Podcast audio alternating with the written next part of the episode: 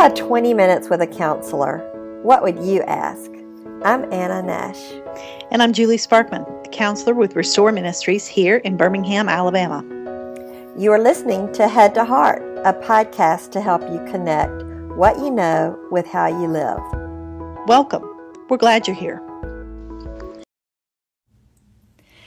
Hello, Restore family and friends. Um, this is Anna Nash with Julie Sparkman. Do y'all remember who we are? Remember, we are those two people on the podcast that talk to y'all about all the crazy parts of this world and how to find Jesus in the midst of it. So we're here again. We're just um, coming back to life a little bit because we felt the urgency to talk um, to y'all about today's topic. So um, we're just really excited that you've joined us. I will say right off the bat that if you have not listened to the previous episode, you need to do that before you listen to this. The previous episode is a bonus episode called Breaking the Condemnation Cycle. Breaking the Condemnation Cycle. Julie recently had an opportunity to share with a group about this topic, and there was a lot of um, just interest in it, and that's what caused us to come and, and, and record this for y'all today. Um, the, the, the talk that Julie gave was really talking about condemning yourself um, when, and how you feel when you don't walk in the tr- truth that you supposedly know. Um, so in that episode, Julie talked about how to break the condemnation cycle and to practice curiosity rather than condemnation. So really go over there and listen and learn um, from that, and then come and hear how we break it down between two friends, just talking about truth and finding the hope together. And before you do that, though, I do want to tell you this. I do want to. I do want to explain. The audio is going to be difficult to hear mm-hmm. uh, because as soon as I got up behind the mic, I remembered what always happens, and that is when I'm professionally recorded, it often doesn't record. And so at the last second, I asked somebody in the front row, Would you mind recording this on your phone? Well, sure enough, the professional recording turned off after 30 minutes. So what you're hearing, we apologize, uh, but it's better than nothing, huh? Um, it was the uh, phone recording from the woman in the first row. So you'll notice that. So bear with us through that. Thank you for reminding us about that. Um, so tell me um, and tell all of us what caused you to create this content um, and, and, feel the need to share it with this group of women? I think, you know, just like everything I ever do, uh, whenever I speak, it's always a con- compilation of my last week of either appointments or life. Um, and that was the week, it was like the second week of January.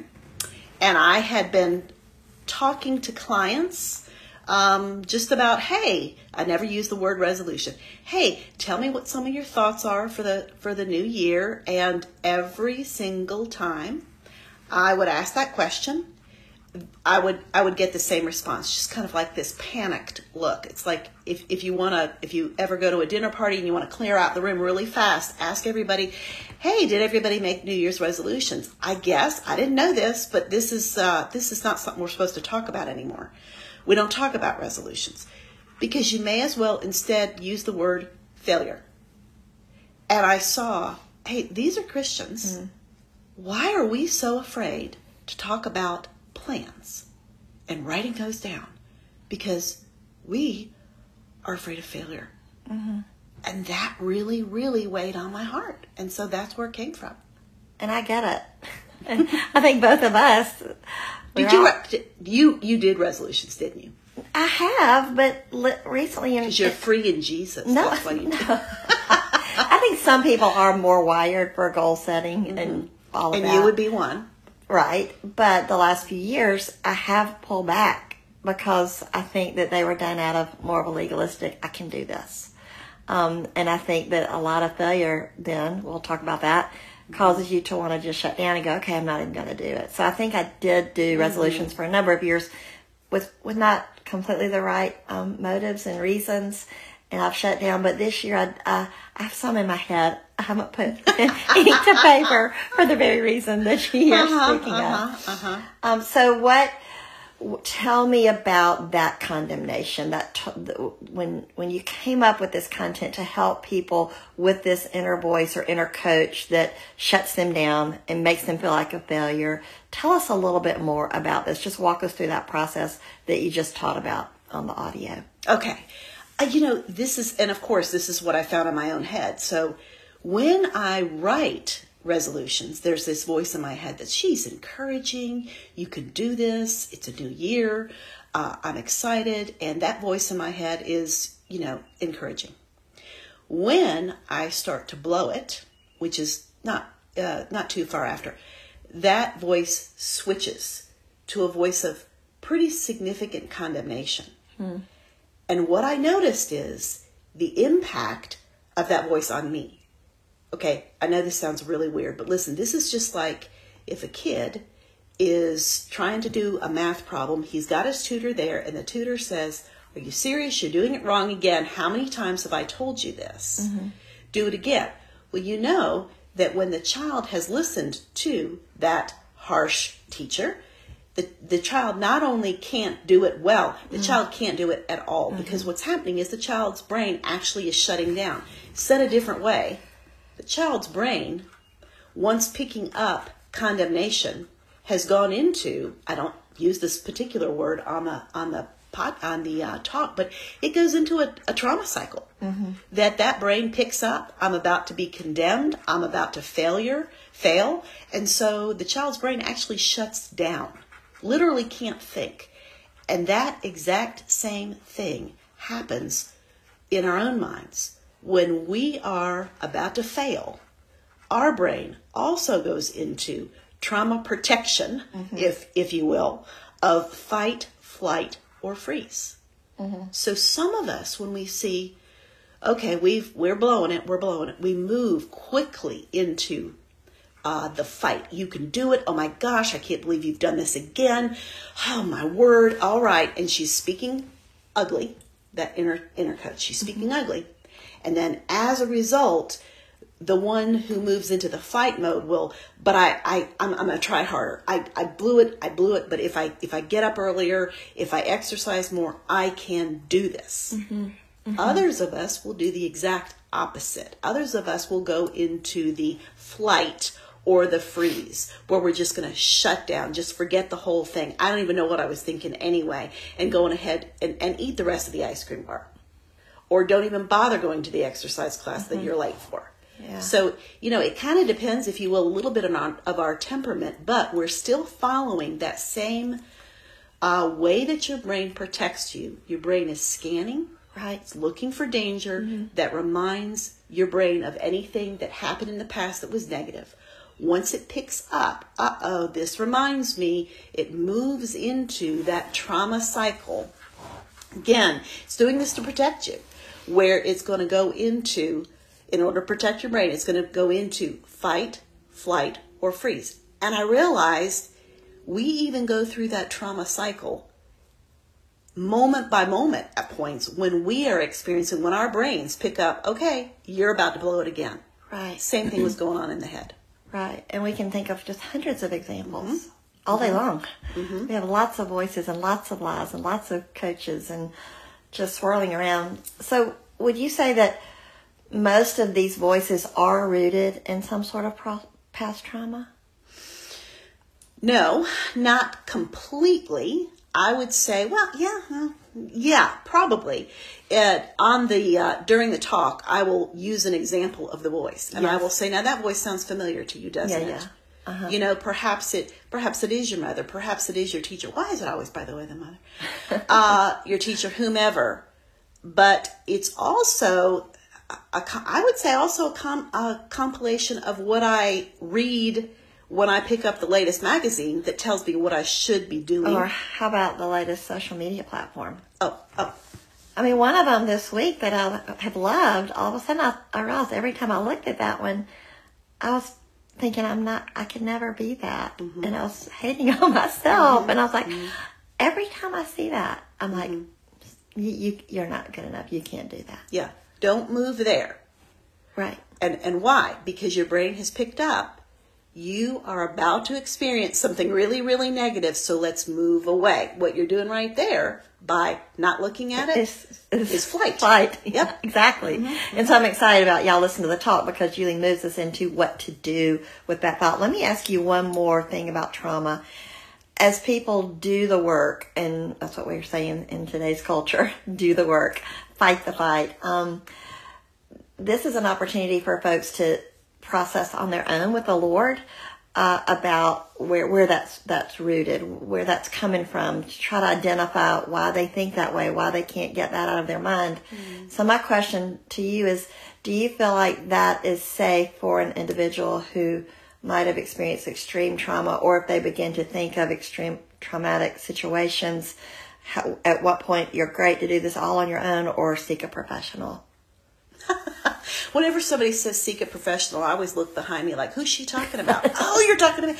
Um, okay. Well, you know, the I'm so glad you went here because I don't use the T word very often. Right. But first off, because it's one of the most overused words And there is. misunderstood. and misunderstood. Yes. That's right. Yeah. Because if you talk trauma, you put like you said just a moment ago, you put the word extreme in front of it. Right. And so somebody says, well, that's not me.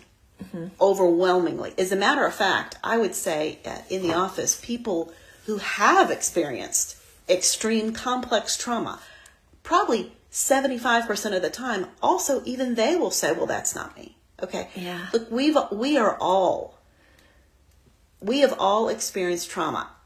Let me just let, de- define trauma Right. is an experience that is overwhelming to me, an experience that causes me to go into a relatively helpless place.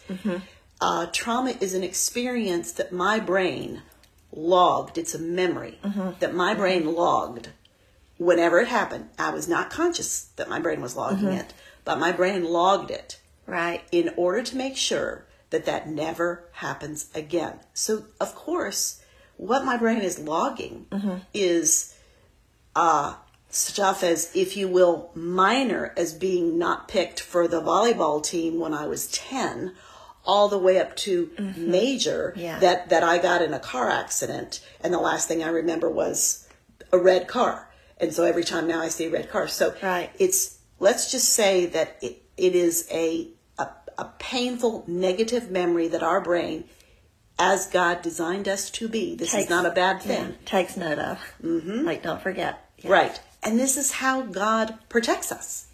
The problem is that the brain cannot discern Right. the past and the present. Yeah. I heard it said, and this really helped me understand trauma. It's, and I don't think this is a complete definition, but one description of it is like anywhere in the world that you was intended for you to feel safe, where you weren't safe, Mm-hmm. where you were made to feel not unsafe. Mm-hmm. And I, I think that's a really good Mm-hmm. um, definition. So, um, so you're, so be you're- broader on that, but I do want to say, don't worry. Don't. If I use the word trauma, does that make me a quote victim? No, that makes you normal. yes. That's Yeah, right. And the degree to which your your question originally, the degree to which, when do I need to go see a a quote professional? Yeah. Well, I think that's all about.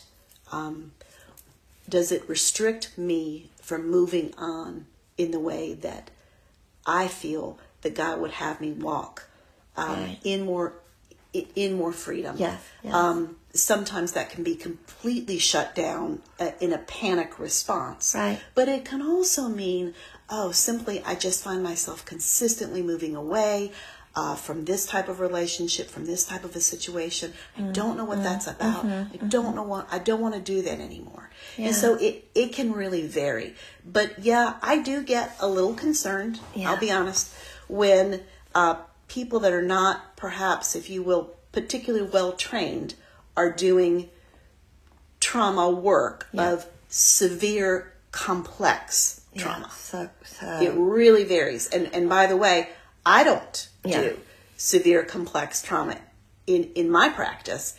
The problem is is a lot of the time I don't know when somebody's coming in if that's if that happens. But thankfully, you've got the resources, though, to say to them, here's some resources. I believe this is what you need. And we've got so many wonderful. And I want to remind y'all, if right now, if you're thinking, wait, we were talking about condemnation. Yeah, How did sorry, we get in the middle of trauma? sorry. No, no, no. sorry. No, I want to say often, let's make it make sense for y'all.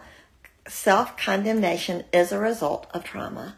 And, oh, and self condemnation becomes a way to continue to traumatize, traumatize yourself. Yeah, traumatize you. Yeah, Yeah. Put your, yeah.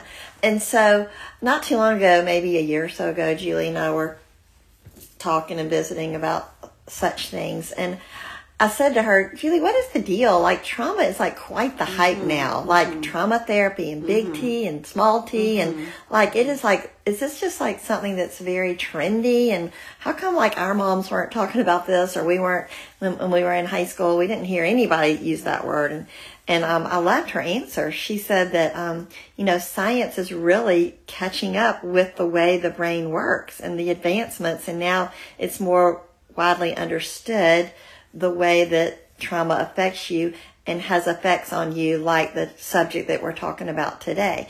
And so, I um, All of which is in scripture as well. Oh, totally. Yes, it's it's all so biblical and the way God made it work. And I heard the other day, and I think you might have mentioned this to me, Julie. The most encouraging thing about this conversation today, y'all, is that we believe in a God that can do anything. That's right. And that He's the God of the impossible. And with man, with you and yourself, this is impossible. But with God, all things are possible. But science is even saying that trauma can be undone now mm-hmm. with trauma therapy. And so it, it's just really encouraging for all of you out there, to, like, well, not me. Mm-hmm. I don't count. That doesn't mm-hmm. apply. Yes, God, if He is your Father, every single bit of this applies to you. So, mm.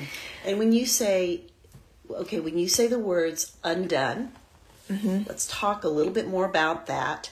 I think that trauma causes the neural pathways of our brains to go into uh, places that aren't helpful to us. Mm-hmm. So, what we are wanting to do is reroute our neural pathways, which sounds so technical. It's like such a big deal, but it, but it isn't. Uh, but it is a more uh, it's a harder work. But we're learning how to go a different way. right. Um, so that's what we mean. I don't think, to be perfectly honest, I don't think we heal necessarily. I believe the mark is there. But here's what my passion is in trauma work. Some of my frustration is is that I believe that people do a lot of trauma work in order for them to feel better about life. That's a beautiful thing. That's a good thing. That is not the only thing. Mm-hmm. The impact of trauma on our souls impacts our calling to mirror Christ Yes. to our world. Yes, yes, yes, yes. So as we experience healing, we are more clearly expressing Christ to our world. Amen. That's the ultimate goal right there. The more clear expression of, of Christ to our world. Uh, our expressions are marred by this broken world, an aspect of which is trauma. And so, yeah, that's why we want to deal with it. And that's why we call him a redemptive God. Mm-hmm. That he comes. That's that's what he does. Is he redeems every bit of this for so many so many reasons. So um, And we don't, I mean, it- it- there's so much of it is, sometimes I just want to say, hey, we can do this. We can write down a resolution and risk the failure. We can go in. It's scary. It's really, really scary. Mm-hmm. We are not alone. We are not orphans. We have the power of the risen Christ in us who is to say what God can do. And we need not be afraid. That doesn't mean that I'm going to tackle every single thing all the time, but uh, not because, oh gosh, don't want to go there. Because right there, I'm living in as an orphan. I'm forgetting my inheritance. But, but by the way, there's not a lot of times that I don't experience, oh, yeah, I know I've got the power of the Holy Spirit in me and it empowers me. Right, right. No, it's like I have to preach to myself. I got the power of the Holy Spirit in me. Amen. Mm-hmm. Amen. And I'm moving. And as I move, I begin to, if you will, feel more. But almost always, I am moving out of, man, I hope this is real. right? And, and that's faith. Mm. Exactly. Exactly. That is the walk of mm-hmm. faith. yes. Yes. And that is why we spend time with God is not to be better Christians, mm-hmm. but we spend time with God mm-hmm. because we have got a force and these these lies and words and cycles in our heads that every day have to be mm-hmm. dealt with. And mm-hmm. spending time with the Lord and, and in His Word is such a beautiful shines such a beautiful light to remind us of these things of who we are and more importantly who He is and what He can do. you know what you're talking about right there is you're talking about uh, spending time with the lord this is us running up under the shelter of his wings mm. right there that right there is an example of the rerouting of a neural pathway. I am moving you'll hear me talk about it in the, in the talk but i am moving from in the place of failure self bashing and teaching myself to move up underneath the wings of God, um, being covered by Him, being empowered by Him. So it absolutely can be said yes, being in the Word is a means through which our brains are rerouted. No question. And we're laying those pathways down so that when we're in the midst of a bad situation, that word has already begun its transforming work and our brains more quickly move to that path. I remember one study you said that the path it's like a woodsy path and you begin to walk on it and you still got to go through bushes and shrubs and thorns and sticks but when you keep running down the path and I remember I, I think I don't even remember what study it was but either. but that it becomes more well worn and it's easier not just to travel down but to find Oh, it, it what happens is it becomes uh, the the fancy words for it is it becomes our automatic response. And when you are doing, if you will, trauma work, that's what you're trying to do is to move to where your automatic response instead of panic, condemnation, your automatic response comes to a, a more healthy one. And as believers, that is the one that is rooted in the scripture. Yes. That is the one that leads me to the arms of God from being poor in spirit, which God says, hey, this is blessed. Don't don't move away from being poor in spirit because the poor in spirit are blessed. Why? Because they will see God. Why? Because they are feeling their need for him. We don't need to be afraid of feeling that need right there. and that in simple Anna Nash words that automatic response is the well worn path Yeah, uh, yeah, that's good. That's good. You need to cross stitch that, Hannah. cross stitch Remember cross stitch? a sampler Showing my age right there. so um, I will tell you, um, this is to get you to go over there and listen, that Julie does close out the talk with a few steps of how to do this. One thing we love about Julie's teaching is she's super practical and pragmatic and doesn't want to just leave us out there with all these good ideas and thoughts, but how to make it personal. And so go over there and listen to those steps. Get out your notepad, write them down, and and lay them um, as a template over some of the lies and, and, and articulating what those are and, and seeing who you are in Jesus. So we just really encourage you to look at those steps. And I love that little short conversation we had about spending time with God. Could we podcast about that? that that's supposed to be the next thing we're supposed to talk about. Okay. Speaking of the next Oh, thing, yeah, speaking of the next thing, so stay tuned for that. Um, and so, thank y'all for coming to Head to Heart today. Um, we want to know what you are thinking about and what you are wondering about and what questions you have and what parts of life and spirituality do you feel confused about? And so, would you please email us if you want to hear us talk about something specific on this Head to Heart podcast? Just email us a question. We will keep it all anonymous, and we would be so happy to for y'all to give us the content that you want to hear. Mm-hmm. because we know of all the things that Restore Counseling puts out, uh, the highest, whatever hit, whatever you, whatever fancy language you, um, social media use. Uh, we listen, y'all listen to podcasts more than anything we put out, and yet it's been a year since we put a podcast out. A year? So, It has? Yes, it has been. That's, Was, and yes. it wasn't the pandemic. We can blame it on. No, No, nothing was the pandemic. So we just we just want to admit um, we hear uh, that that's what you want. So probably the best way to encourage us is to um, let us know um, as we see. Also, as we see that increasing, it causes us to do it. But let us know what you want to, us to talk about. Thank you, Julie, and thank y'all for joining us today. We are praying for you. Bye bye.